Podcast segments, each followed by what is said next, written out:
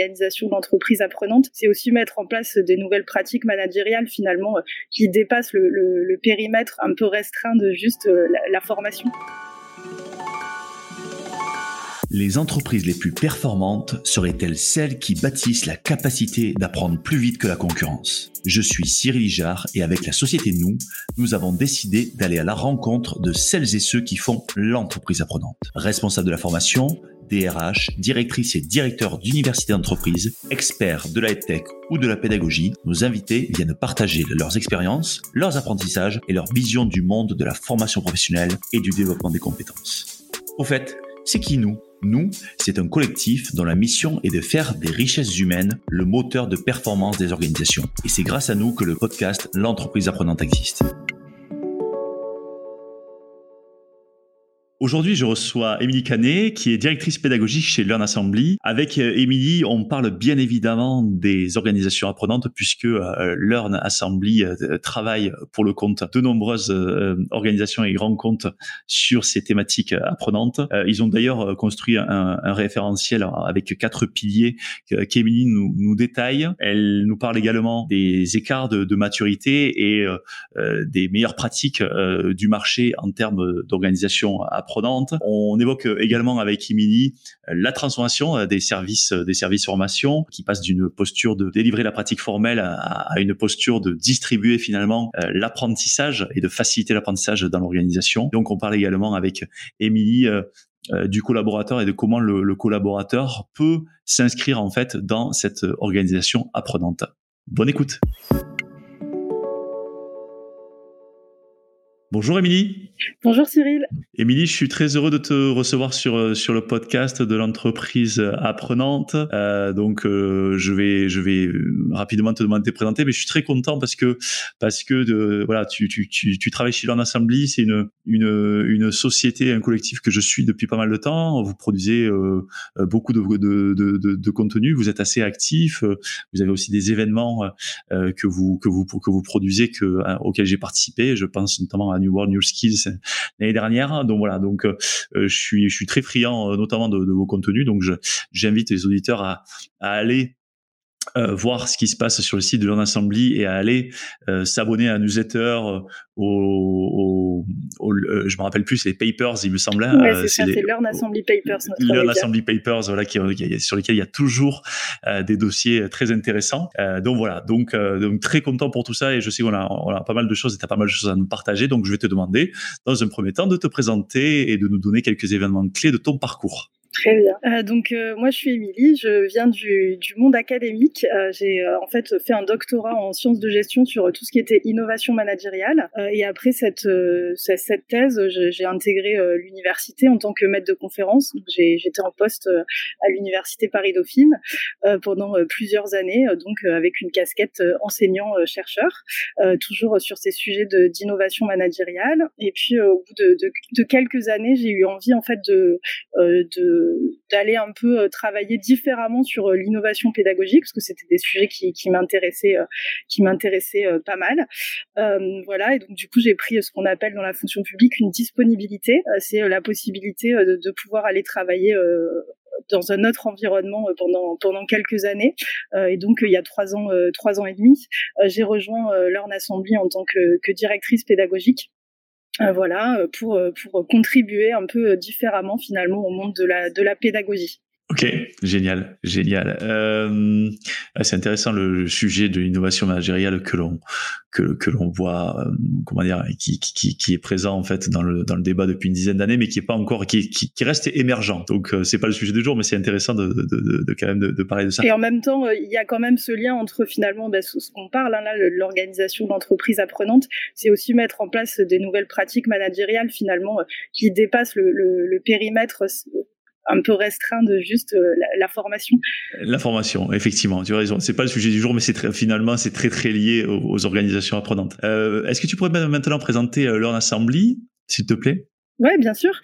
Euh, donc, euh, Learn Assembly, on est euh, une, une, une, entreprise qui existe maintenant depuis huit ans et qui a vraiment pour vocation d'accompagner les acteurs de la formation dans leur dans leur transformation. Et nous, notre volonté, c'est aussi de, de, redonner un peu la place stratégique justement à la, à la formation. Peut-être historiquement, on était plutôt dans du design pédagogique, c'est-à-dire qu'on faisait de la conception sur mesure pour des grands groupes de parcours de parcours digitaux. Aujourd'hui notre euh, notre offre elle s'est euh, un peu étoffée. On est remonté dans, la chaîne de valeur, donc on a toujours cette activité de, de, de design pédagogique sur mesure, euh, mais on a également une activité plus large de conseil. Donc on accompagne les directions de la formation, les directions L&D en fonction de leur nom dans, les entreprises, euh, dans une réflexion finalement sur quelle doit être leur stratégie formation.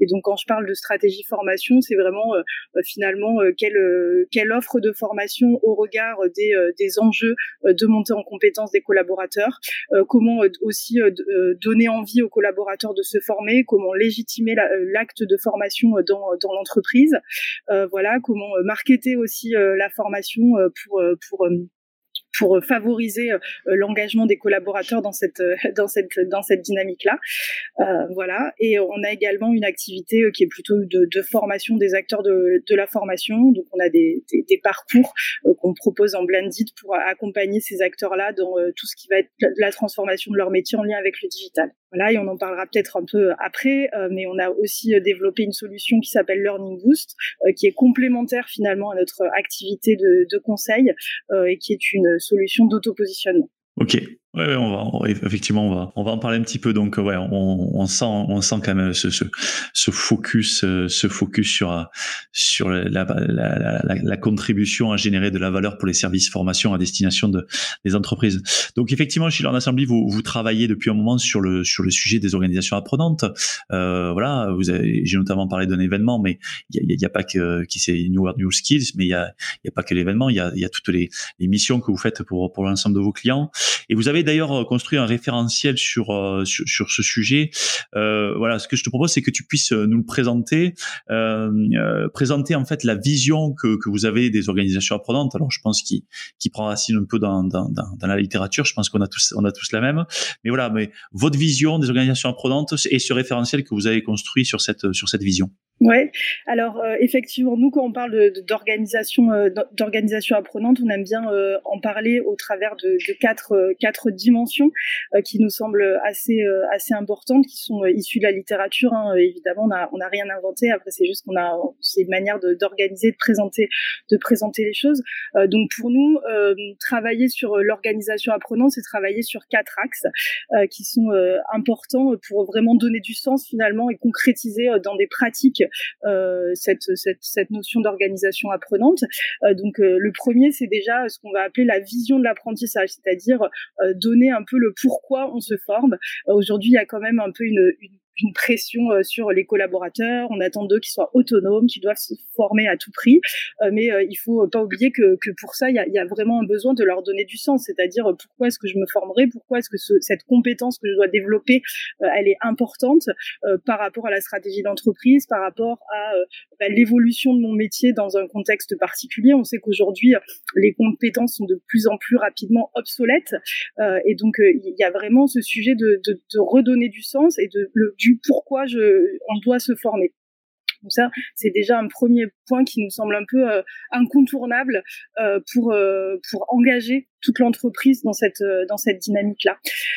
ensuite, il y a deux il y a deux éléments qui sont plutôt sur sur les pratiques en elles-mêmes d'apprentissage. donc la deuxième dimension pour nous de, de l'organisation apprenante, c'est quels sont les processus et les outils qu'on met à disposition finalement pour pour apprendre dans, dans l'entreprise. Donc là, on va être plutôt sur la partie formation formelle. Euh, euh, donc euh, quels sont quels sont quel, quel, est le catalogue à disposition d'un collaborateur, quelles sont les modalités de, de formation disponibles disponibles pour lui? il y a aussi toute la dimension temps. Est-ce qu'on laisse le temps au collaborateur de se former? Est-ce que dans dans son quotidien, il a du temps qui est banalisé pour pouvoir pour pouvoir apprendre? Donc voilà, donc ça c'est plutôt tout ce qui va relever de l'organisation un peu formelle de, de, de l'apprentissage. La troisième dimension euh, de, de, notre, euh, de notre référentiel, ça va être plutôt ce qu'on va appeler les opportunités d'apprentissage. Donc c'est comment est-ce qu'on crée euh, dans l'entreprise, dans l'organisation, des occasions pour les collaborateurs, pour les collaborateurs d'apprendre. Donc là, on est plutôt justement sur la partie informelle de l'apprentissage, dans le 20-10 du 70-20, euh, qui va être comment est-ce que euh, bah, moi en tant que manager, par exemple, on assume collectivement dans notre équipe qu'on se lance dans un projet sur lequel on n'a pas nécessairement toutes les compétences, mais on y va quand même, euh, en se disant qu'on va aussi apprendre en faisant, euh, qu'on va euh, faire des temps de retour d'expérience ou de réflexion, de prise de recul pour faire de, ce, de, de, de cette expérimentation, de cette expérience, un vrai temps d'apprentissage. Euh, comment est-ce que on met en place euh, des choses plutôt euh, d'apprentissage entre pairs, d'apprentissage social, donc du mentorat, du tutorat. quelles sont aussi les occasions pour les collaborateurs de se retrouver en posture de formateur occasionnel? Donc tous toutes ces mécanismes toutes ces mécaniques plutôt d'apprentissage informel qu'on peut mettre en place euh, et qui font qu'on passe euh, justement de la formation à l'apprentissage, du training au learning euh, dans euh, finalement le si on, si on, traduit en anglais, derrière learning, c'est plus large que chez nous la simple formation. Euh, donc voilà pour, pour le, la troisième dimension de ce référentiel. Et puis bah, la quatrième, c'est finalement la culture qui va y avoir dans l'entreprise, la culture de, de, de l'apprentissage. Euh, si on euh, se met dans des situations où on apprend en faisant, ça veut dire qu'il faut qu'il y ait une culture qui accepte euh, le droit à l'erreur, euh, qui donne le droit à l'expérimentation, qui assume qu'on mette des, des, gens dans des situations où ils vont apprendre en faisant et où on n'a pas tout, tout, de suite toutes les compétences. donc c'est une culture, un état d'esprit, une posture aussi des, des, managers qui va favoriser le fait qu'on ne décrète pas qu'on apprend euh, en travaillant, mais euh, qu'on le fait, euh, qu'on le fait réellement. Donc voilà, donc ça c'est nos quatre dimensions la vision de l'apprentissage, processus et outils d'apprentissage, les opportunités d'apprentissage et enfin la culture de l'apprentissage. Et, euh, et peut-être pour, pour euh, finir et, et pour euh, compléter, pour nous, ces quatre dimensions, elles doivent s'appliquer à trois niveaux. au niveau du collaborateur, qui effectivement, qui peut être responsable et qui doit être responsable de, de ces montées en compétences, mais on peut pas tout faire porter sur les épaules du collaborateur. le manager va avoir une place hyper importante puisque c'est au manager de mettre en place les processus et les outils, de créer ces opportunités, de contribuer à cette culture. Ça, c'est un deuxième niveau. Et puis, il y a aussi le niveau de l'entreprise dans sa globalité. Et du coup, la direction de la formation, la direction du LND, elle a un rôle à jouer euh, indéniable finalement dans la mise en place de cette, euh, de, cette organisation apprenante parce qu'elle va, elle aussi, va pouvoir jouer sur ces quatre dimensions. Euh, c'est finalement à la direction LND de donner les outils pour que les collaborateurs puissent avoir cette vision euh, ou, euh, ou euh, euh, bah, l'offre de formation dans la manière de la présenter, ça, contribue finalement à, développer aussi cette vision de l'apprentissage. Ok. Non, mais c'est très clair. Écoute, c'est très très très intéressant et il y a, on, reviendra tout à l'heure sur la partie sur comment dire l'implication des services formation des services LND, dans, enfin et surtout l'implication, mais aussi la transformation parce que puisque euh, si je regarde ça de ma fenêtre, euh, effectivement, les services formation étaient très impliqués sur, on va dire, la, la deuxième euh, la, la, la, deuxième brique quoi hein, euh, de votre référentiel hein, sur la partie euh, processus et outils euh, et, et, par rapport à ce que vous mettez dans le référentiel effectivement il faut qu'elle soit impliquée sur, sur les quatre. On a notamment bah, le, le, le, pilier numéro 3 les opportunités d'apprentissage ou la partie la partie informelle sur lesquelles il y a de il y a de vrais il y a de vrais enjeux hein, de, de pouvoir de pouvoir passer enfin en tout cas apporter de l'informel au, au formel ça ça me paraît ça paraît intéressant et, euh, et, comme tu as dit, a trois dimensions. C'est vrai que euh, euh, sur la partie vision et culture, c'est quand même des mouvements qui sont longs. Toi qui en plus viens du milieu académique sur l'innovation managériale, est-ce que tu peux un peu me, dire, voilà, ben, comment ça se comment ça se construit, comment ça se développe? Parce que effectivement vous accompagnez sûrement des, des, boîtes qui qui ont une culture de la formation qui, n'ont peut-être pas cette culture du, du, du, learning, comme tu as dit, hein, de l'apprentissage. Comment en fait on arrive à, à créer ce, ce, ce mouvement qui vient euh, notamment influencer la vision et la culture, mais qui sont des, des normalement des mouvements qui sont longs parce qu'il y a toujours de, l'inertie. Une culture, ça se décrète pas quoi. Il faut que ça se ressente, il faut que ça se vive, que ça se transmette. Voilà, comment ça vous le, au-delà de, de, détecter avec le référentiel, derrière, comment ça s'accompagne? Alors peut-être vision et culture, c'est deux, deux sujets qui se traitent un peu différemment. ce qui est clair, c'est que pour que le, la, enfin, la direction LND elle soit à l'aise dans sa place sur la vision de l'apprentissage, en fait, c'est clairement, euh, enfin, elle a besoin d'être à un niveau stratégique de l'entreprise et notamment en lien euh, euh, hyper rapproché avec les RH, avec tout ce qui va être gestion des, des compétences, parce que finalement, ça va être, enfin, son rôle, ça va être d'être en, en, capacité finalement de traduire et d'accompagner les collaborateurs dans leur montée en compétences au regard des, des compétences qui sont stratégiques pour l'entreprise à développer. Et on parle beaucoup d'upskilling, de reskilling, c'est tous ces sujets-là. Et finalement, c'est ici que Enfin, avant tout, il faut que euh, la formation soit, soit traitée à sa juste valeur dans l'entreprise pour qu'elle puisse jouer ce rôle. Euh, voilà, et qu'elle puisse aussi euh, se faire entendre dans les instances euh, au bon niveau, en fait, pour être capable ensuite de, de décliner et d'apporter ce sens aux, aux, collaborateurs. Donc, je pense que déjà, il y a un enjeu un peu de gouvernance de où se situe la formation dans l'entreprise pour, pour, pour jouer sur cet élément-là. Et ensuite, du coup, du coup, c'est c'est aussi il y, a aussi quand même l'enjeu de, des outils derrière ce, travail euh, sur la sur la vision.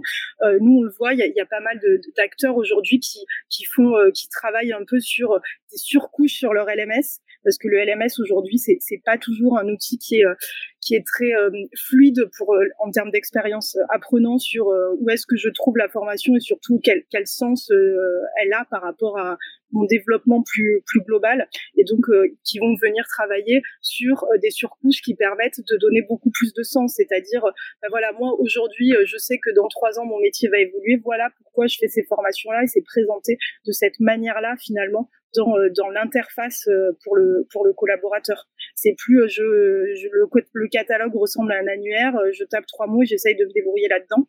Ça, c'est des choses. Enfin, la partie outil a quand même un impact non négligeable pour arriver à, travailler sur cette sur cette vision je pense que ça, c'est un, un, un, premier, un premier élément de, réponse. Est-ce que tu veux dire, est-ce que tu veux dire, excuse-moi, excuse-moi, Amy, avant de partir à la culture, euh, mais c'est que euh, globalement, euh, bon, on est toujours à la fois l'outil, c'est c'est l'aide et on est toujours limité par la capacité d'outil. Ce que tu veux dire, c'est que bon, les, les entreprises, organisations, elles sont équipées d'un LMS et qu'elles doivent venir mettre des surcouches, des add-ons, on va dire, hein, sur sur ce LMS pour pouvoir euh, pour pouvoir euh, progresser, pour pouvoir finalement opérationnaliser euh, des, éléments, des, éléments notamment de vision, mais de changement de paradigme sur, la formation, et que vis-à-vis de ça, en fait, ma question c'est je pense qu'il n'y a pas non plus pléthore d'outils encore qui, sont sur le marché qui viennent nourrir cette nouvelle vision.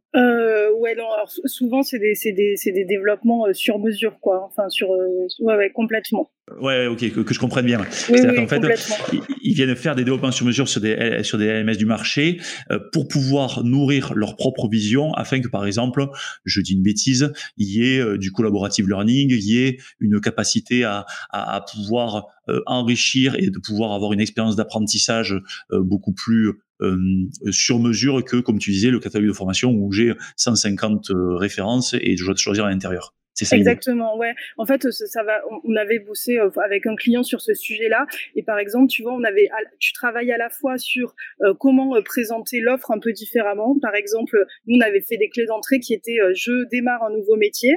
Et là, j'ai, en fonction de mon métier, où je veux préparer une mobilité dans trois ans. Enfin, souvent dans les grandes boîtes, on a cette chance de pouvoir changer de métier tous les trois ans, et, et donc euh, ces préparations mobilité, donc des, clés d'entrée qui sont un peu différentes, et en même temps la possibilité de mixer dans euh, cette plateforme-là les éléments du LMS qui sont de la formation euh, plus formelle et des éléments qui sont de l'apprentissage au, quotidien. Donc cette entreprise-là, elle avait, elle, avait une web TV avec des, des, des interviews. Ben, on les pousse aussi parce qu'on considère que c'est des éléments d'apprentissage sur un thème donné.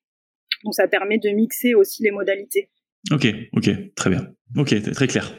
Donc je, je, comprends bien effectivement le, côté le côté sur mesure. Oui, et, donc tu, je, t'ai coupé, donc juste je te, je te, remets deux minutes arrière sur la partie sur la partie culture qui dépasse le service formation, quoi. Clairement. Ouais, complètement.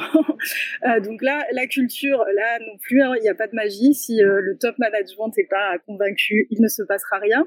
Et donc ensuite, la, clé, une fois qu'on a cette, ce, ce sponsoring au plus haut niveau, c'est comment on embarque le management et donc là, euh, le, vrai sujet, c'est euh, comment est-ce que on, convainc les managers de, de, l'importance et de l'utilité d'apprendre et comment est-ce qu'aussi on les aide à s'outiller. Euh, parce que comme on peut pas décréter que le collaborateur va être autonome dans son apprentissage, on va pas décréter que le manager devient du jour au lendemain manager coach ou autre terme qui va dans, dans, dans, ce, dans cette logique-là.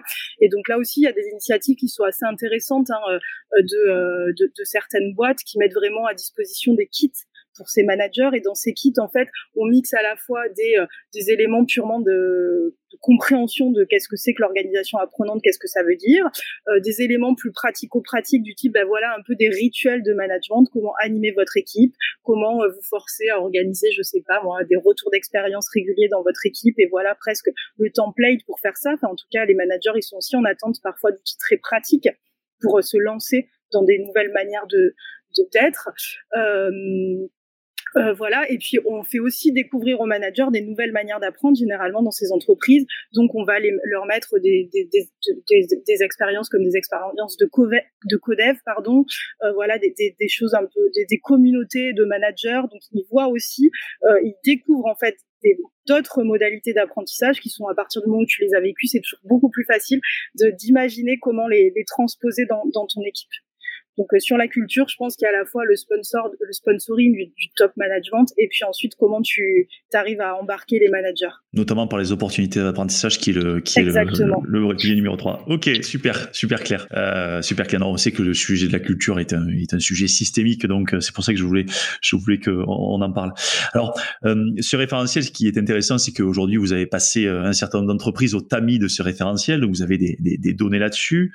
Euh, je suppose que vous avez identifié des des, écarts de maturité entre les sociétés par rapport à ce référentiel. Euh, ce qui m'intéresserait de, de, savoir, de comprendre, c'est quels sont les éléments marquants des organisations matures, de celles qui performent en fait sur l'organisation apprenante par rapport à votre référentiel. C'est quoi les éléments marquants? C'est quoi les, c'est quoi les traits saillants, l'espèce le, de, de, portrait robot de, de l'organisation mature? Ouais, alors euh, bah peut-être euh, déjà, euh, je ne vais pas revenir du coup dessus, mais ce que je disais sur la vision de l'apprentissage, c'est la capacité à avoir dépassé le côté catalogue et avoir une capacité à présenter l'offre de formation de manière beaucoup plus orientée aux collaborateurs et qui comprennent le pourquoi ils se forment, comment ils se forment et dans, dans quel, quel intérêt et le lien vraiment entre la stratégie d'entreprise, les compétences à développer pour rester un vrai acteur du marché, du coup l'impact que ça a sur moi, ma formation, pour éviter un peu le, syndrome, pour euh, donner des exemples, mais euh, des formations à la data ou des formations à, euh, aux méthodes agiles, par exemple, qui sont parfois balancées par euh, centaines, à coup de centaines d'heures dans les organisations et qui sont complètement déconnectés en fait du quotidien et du, pourquoi on irait vers de la data parce que je sais même pas pourquoi ce que ça va changer moi dans mon quotidien en fait. Euh, voilà, donc ça, je pense que les, les entreprises les plus matures, elles ont bien avancé là-dessus. En tout cas, elles arrivent à donner du sens. Euh, ensuite, euh, je pense que là où euh, il y a aussi un écart qui, qui, se creuse entre les entreprises matures et moins matures, c'est sur euh, la variété des modalités pédagogiques proposées aux collaborateurs.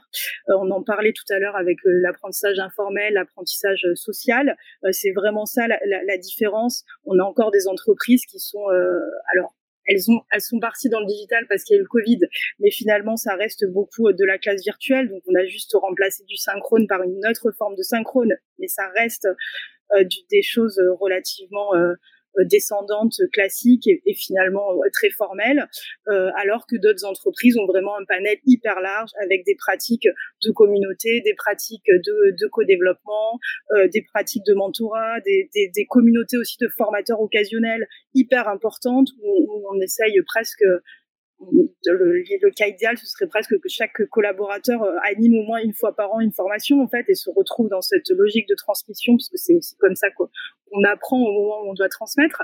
Euh, donc voilà, c'est, je pense que les plus matures, elles sont vraiment dans des catalogues très larges de modalités. et les plus matures des plus matures, cette variété de, de modalités s'adresse pas qu'au top, enfin qu'aux collaborateurs les plus haut placés, mais s'adresse aussi à des collaborateurs en gros, on fait pas du codef que pour les talents, on va le dire très clairement, mais pour pour tous les niveaux de l'entreprise. Ok, ok, ok. Et d'ailleurs, euh, je vais te poser une question pour te ramener à tes, à tes, à tes chères années académiques. Euh, au niveau, euh, ces, entreprises les plus matures, tu vois, le, top, au niveau d'ailleurs de, des structures managériales sur l'innovation managériale, est-ce que elles ont aussi une, une culture et une organisation peut-être plus flat avec, avec tu sais, un management moins hiérarchique, avec voilà. Est-ce que, est-ce que, est-ce que, est-ce que, est-ce que tu as vu une corrélation ou, euh, ou pas ou?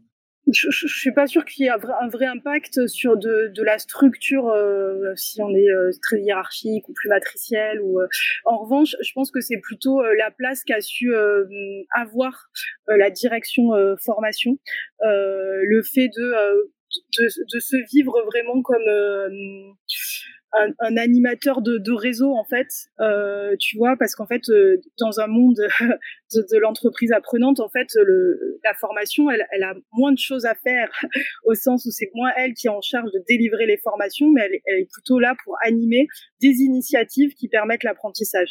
Et donc, je pense que la, la différence, elle est plutôt aussi comment se vit cette direction formation et comment elle a été capable de euh, de, de, faire de, de, de, faire comprendre l'importance de l'apprentissage et ensuite d'animer euh, le réseau des acteurs qui contribuent à l'apprentissage. Ouais, effectivement. Alors, tu vois, tu vois, tu anticipes ma prochaine question. J'en avais une autre, mais je la poserai ah. après. c'est que non, mais c'est très bien. C'est très très bien parce que ça, ça fait, ça fait vraiment le, lien. Euh, effectivement, cette bascule, euh, elle euh, vers l'organisation apprenante, elle demande des évolutions donc au niveau des services formation et, tu viens d'en parler des, des, évolutions.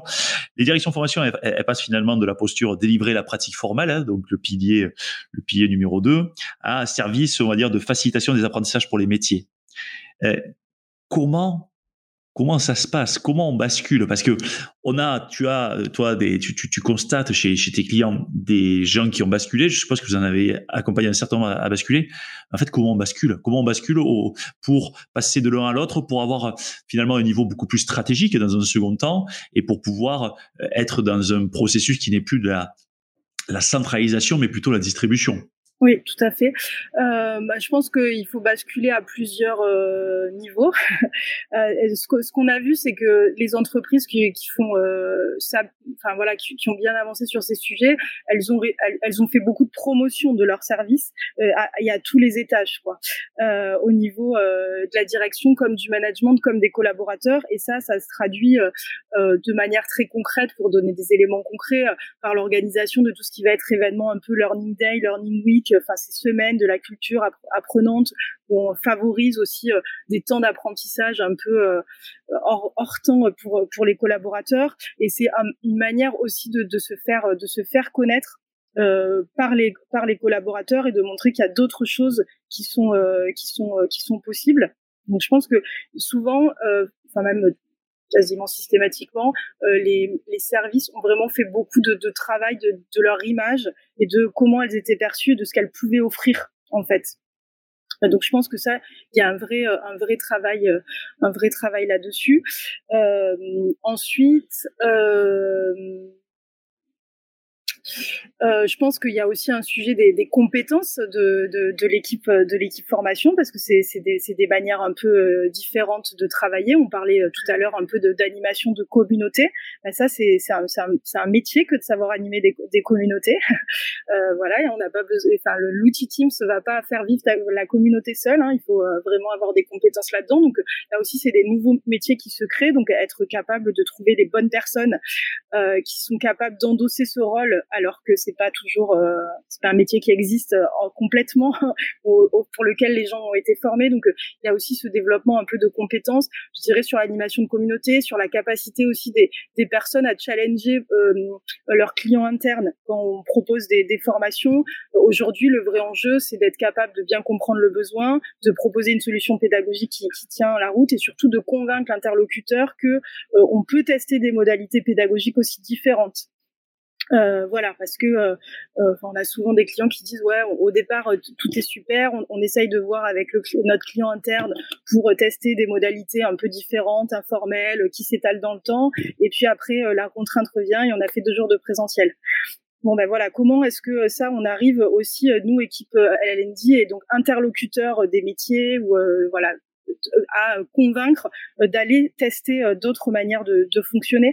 Donc je pense qu'il y a aussi une question sur euh, les compétences, mais sur la posture aussi et la capacité à convaincre les, interlocuteurs pour aller tester d'autres choses. Voilà, pour euh, donner quelques, quelques exemples des éléments. En fait, ce que j'entends dans ce que tu, ce que tu dis, c'est d'une part la, la, la, la, capacité que, que, que, les services ont à aller se connecter beaucoup plus au, au, métier pour comprendre les besoins et pour leur apporter des solutions qui ne sont pas que les solutions, on va dire, euh, traditionnelles, hein, on va dire, euh, ouais, pour, pour, pour, reparler du catalogue, du fameux catalogue. Euh, ça, c'est effectivement le point. Et donc aussi qu'elle puisse montrer tout l'éventail euh, des solutions qu'elles peuvent apporter. Et ce que je trouve intéressant dans ce que tu as dit, c'est que finalement, il y a un certain nombre euh, de services euh, formation qui avaient en magasin, entre guillemets, un éventail de solutions pédagogiques, mais qui ne les promotionnaient pas. Donc, comme elles n'étaient pas connues de leurs propres clients internes, ben, en fait, c'était, c'était, c'était inefficient. ma question, c'est, pour, pour, pour, pour, parler avec aussi un certain nombre de, de, de, de, de services LND dans les entreprises, c'est euh, euh, parfois il y a, y a, beaucoup de, de, de, voilà il y a beaucoup d'initiatives de, de, voilà de, de, modalités pédagogiques du formel de l'informel qui s'installent avec un foisonnement. Et le foisonnement je sais que c'est une pour moi c'est une richesse énorme mais ça peut faire peur. Je sais aussi que euh, il y a des responsables formation qui euh, sont en train de basculer de l'un à l'autre et qui peuvent se dire je suis en train de perdre le contrôle de perdre la maîtrise euh, parce que finalement, euh, dans les équipes en elles-mêmes, ils sont en train de se faire, je, dis une bêtise, euh, leur séance de codev, leur séance d'AFEST. Ok, je fais quoi? Oui, oui. Alors bah, ça, c'est clair que c'est bah, ce qu'on disait, hein, passer d'une vision où on maîtrise à une vision où on est plus animateur animateur de réseau. Donc je pense que ça déjà il faut être bah, conscient que en fait on aura réussi quand on sera à cette place-là et quand on aura perdu le contrôle en fait. Euh, après euh, tout le travail et, et, nous on le fait beaucoup euh, en réflexion avec nos clients, c'est être capable service LN10 de se dire ok c'est quoi la proposition de valeur pour mes interlocuteurs et pour mes parties prenantes dans l'entreprise pour justement que éviter les initiatives euh, locales euh, sur lesquelles j'ai plus la main et être capable de, donner en fait le support pour que ces initiatives locales se passent bien, soient relativement harmonisées euh, et que du coup le, le, collaborateur soit pas perdu. Parce que c'est ça en fait le vrai le vrai sujet hein, in fine c'est que tout reste lisible pour le collaborateur. Donc c'est c'est je pense être vraiment capable de donner les outils de montrer quelle est sa valeur service LND pour que les personnes ne soient pas tentées de faire de l'initiative locale sans en référer finalement au LND parce que le LND a des choses à leur apporter en termes de méthodo, euh, en termes d'aide, voilà. Ok, donc au, au, terme de foisonnement, il faut qu'on rajoute le thème peut-être de cohérence, c'est-à-dire de, rendre l'ensemble cohérent. ok, super. Et d'ailleurs, est-ce que tu as des exemples d'entreprises qui ont mis en place des, des projets développant vraiment euh, voilà des, des, organisations apprenantes, des cultures apprenantes, des, des voilà à, à, nous à nous partager quelques quelques sujets par-ci par-là qui permettraient en fait aux auditeurs de pouvoir se prendre des bonnes pratiques et se projeter? Oui, alors il y a, des entreprises pour euh, pour motiver un peu les, les, collaborateurs et pour travailler un peu sur cette vision qui vont euh, par exemple euh, largement abonder au CPF. donc un peu inciter les collaborateurs à se dire ok en fait le CPF existe. Donc déjà en fait communiquer sur ce qu'est ce, ce dispositif au-delà du harcèlement téléphonique qu'on vit tous pour pour utiliser son CPF, c'est donner du sens et donc du coup faire comprendre qu'il y a cette possibilité de se former. Donc quelque part laisser un peu euh, la main au collaborateur en lui disant ben voilà tu, peux aussi choisir les trucs les, sujets qui t'intéressent et nous on va venir compléter. Donc euh, ça c'est c'est par exemple ça c'est des choses qui sont très concrètes et qui permettent euh, de d'aller de, dans ce sens de la vision de l'apprentissage et de, de, donner un peu de, du sens et de responsabiliser le collaborateur tout en assumant sa responsabilité puisqu'on complète finalement le CPF en tant qu'entreprise. Donc un mécanisme complémentaire. Euh, je pense qu'après, il y a, vraiment toutes ces initiatives un peu, euh, enfin, l'événementialisation de l'information au travers de ces semaines, de ces journées euh, dédiées à l'apprentissage qui sont souvent des, bons, des bons exemples à suivre, qui peuvent exister sous des formats très différents, qui ont comme bonne propriété un bah, de, de, faire connaître la, formation, deux de souvent bah, justement travailler sur ces sur ces formateurs occasionnels dans l'entreprise, c'est-à-dire que les formations, souvent, dans ces, dans ces semaines de l'apprentissage, elles sont animées par des collaborateurs internes qui se retrouvent en, en posture de formateurs occasionnels. Donc ça aussi, c'est un moment hyper important pour les valoriser, euh, pour, pour, euh, pour animer cette, cette, cette communauté-là, pour donner aussi envie potentiellement à des gens de basculer euh, dans euh, dans cette posture de, de formateur euh, de formateur occasionnel. Donc toutes ces initiatives, je pense autour de l'événementialisation de, de, la formation, au-delà du, du, moment fun et agréable, ça a des bonnes des bonnes des bonnes vertus. euh, et après, euh, nous, ce qu'on a pu voir aussi, c'est euh, le travail qui était mené, j'en parlais un peu avant, vraiment sur les managers.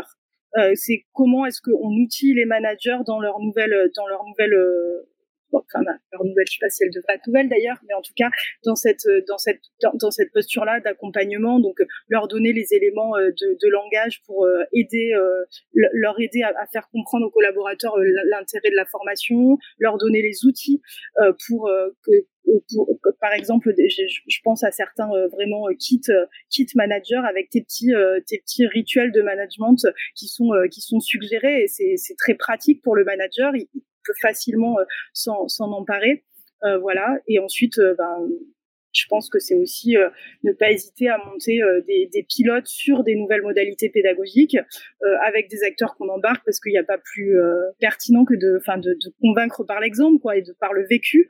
Euh, sur sur d'autres modalités, d'autres manières d'apprendre. Ouais, non, mais c'est très, très clair, effectivement, euh, euh, learning by doing et et, et, d'ailleurs le droit à l'erreur hein, que tu as parlé dans, dans la partie culture. Donc, je pense que c'est important de, de, pouvoir de pouvoir autoriser autoriser les gens à, à, faire et, à expérimenter. on, on a pas mal parlé effectivement on va dire des, des, des, sur les trois dimensions dont tu as parlé tout à l'heure, on a parlé de deux grosses dimensions là sur le service LND, sur le collectif global, hein, sur l'organisation. Je voudrais qu'on finisse sur la partie euh, collaborateur et, et euh, qu'on revienne sur ce sujet-là. Et euh, tu, tu, nous as parlé d'un outil tout à l'heure, un outil d'auto-positionnement du collaborateur. voilà, est-ce que tu peux nous dire pourquoi vous avez fait ça? Pourquoi vous vous êtes dit à un moment donné, il faut que on donne la capacité aux collaborateurs de, de se positionner. Euh, alors effectivement, donc là c'est une solution qu'on développe maintenant depuis euh, un an et demi, deux ans, sur lequel maintenant on est arrivé à, notre première version euh, qui est plus que présentable, même qui est, super de d'auto-positionnement. Euh, donc l'idée c'est vraiment un questionnaire d'auto-positionnement qui est rempli par, le collaborateur qu'on va construire à partir d'un référentiel de compétences sur un, sur un sujet donné.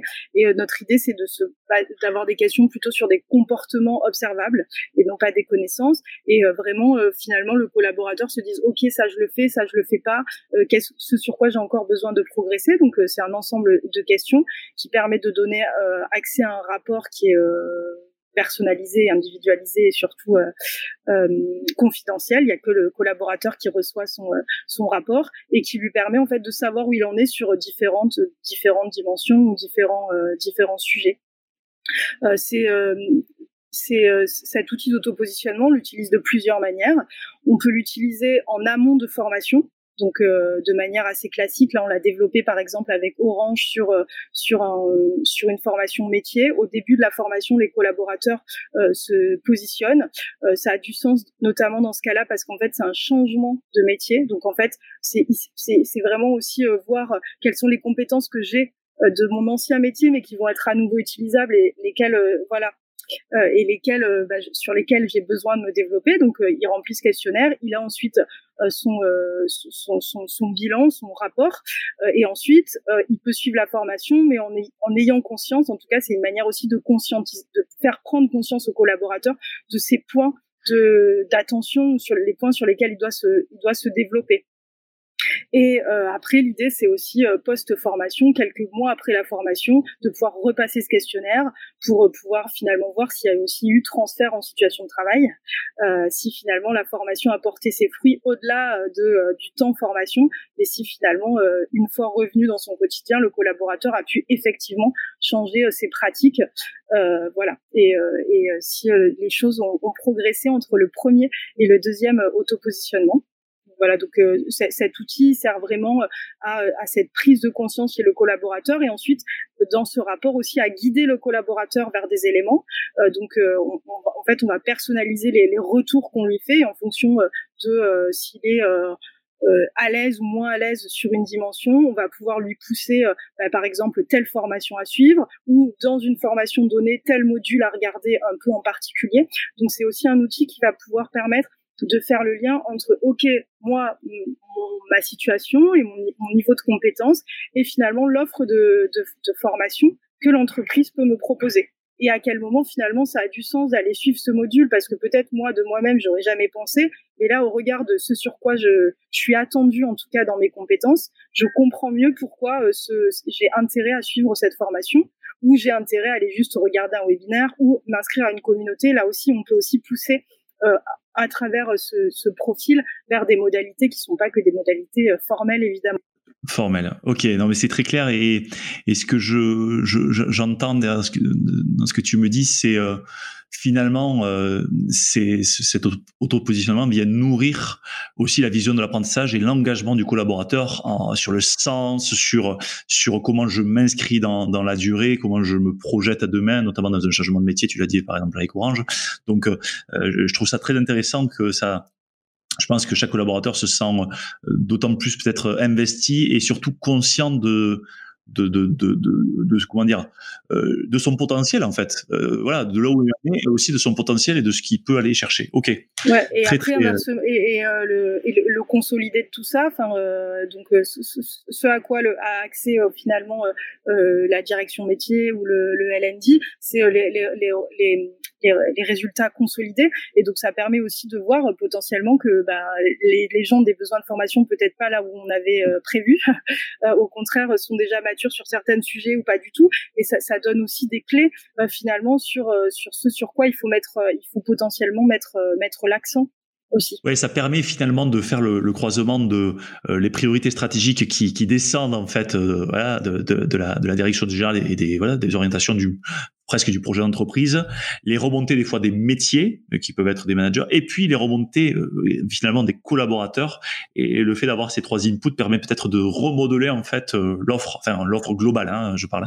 Ok, super clair, euh, très très clair. Merci, euh, Émilie. Je, suis franchement, je suis super content de, de cet échange parce que j'ai, voilà, on avait échangé avant pour préparer, mais encore là, tu, tu, tu, as, tu as éclairé un certain nombre de mes, de mes, de mes lanternes. J'espère qu'il en sera de même pour les, pour les auditeurs, mais c'était voilà très intéressant de, de, de, de, voir aussi à la fois sur la partie méthodologie, mais aussi sur des exemples assez concrets. Ben, les, transformations que sont en train de vivre euh, nos entreprises euh, et, euh, et, notamment les, les, les, grosses entreprises. Donc, donc voilà, donc je suis, je suis très content de cet échange. Merci beaucoup, merci d'avoir partagé ce temps et, d'avoir partagé tous ces, tous ces éléments. À bientôt. À bientôt, au revoir.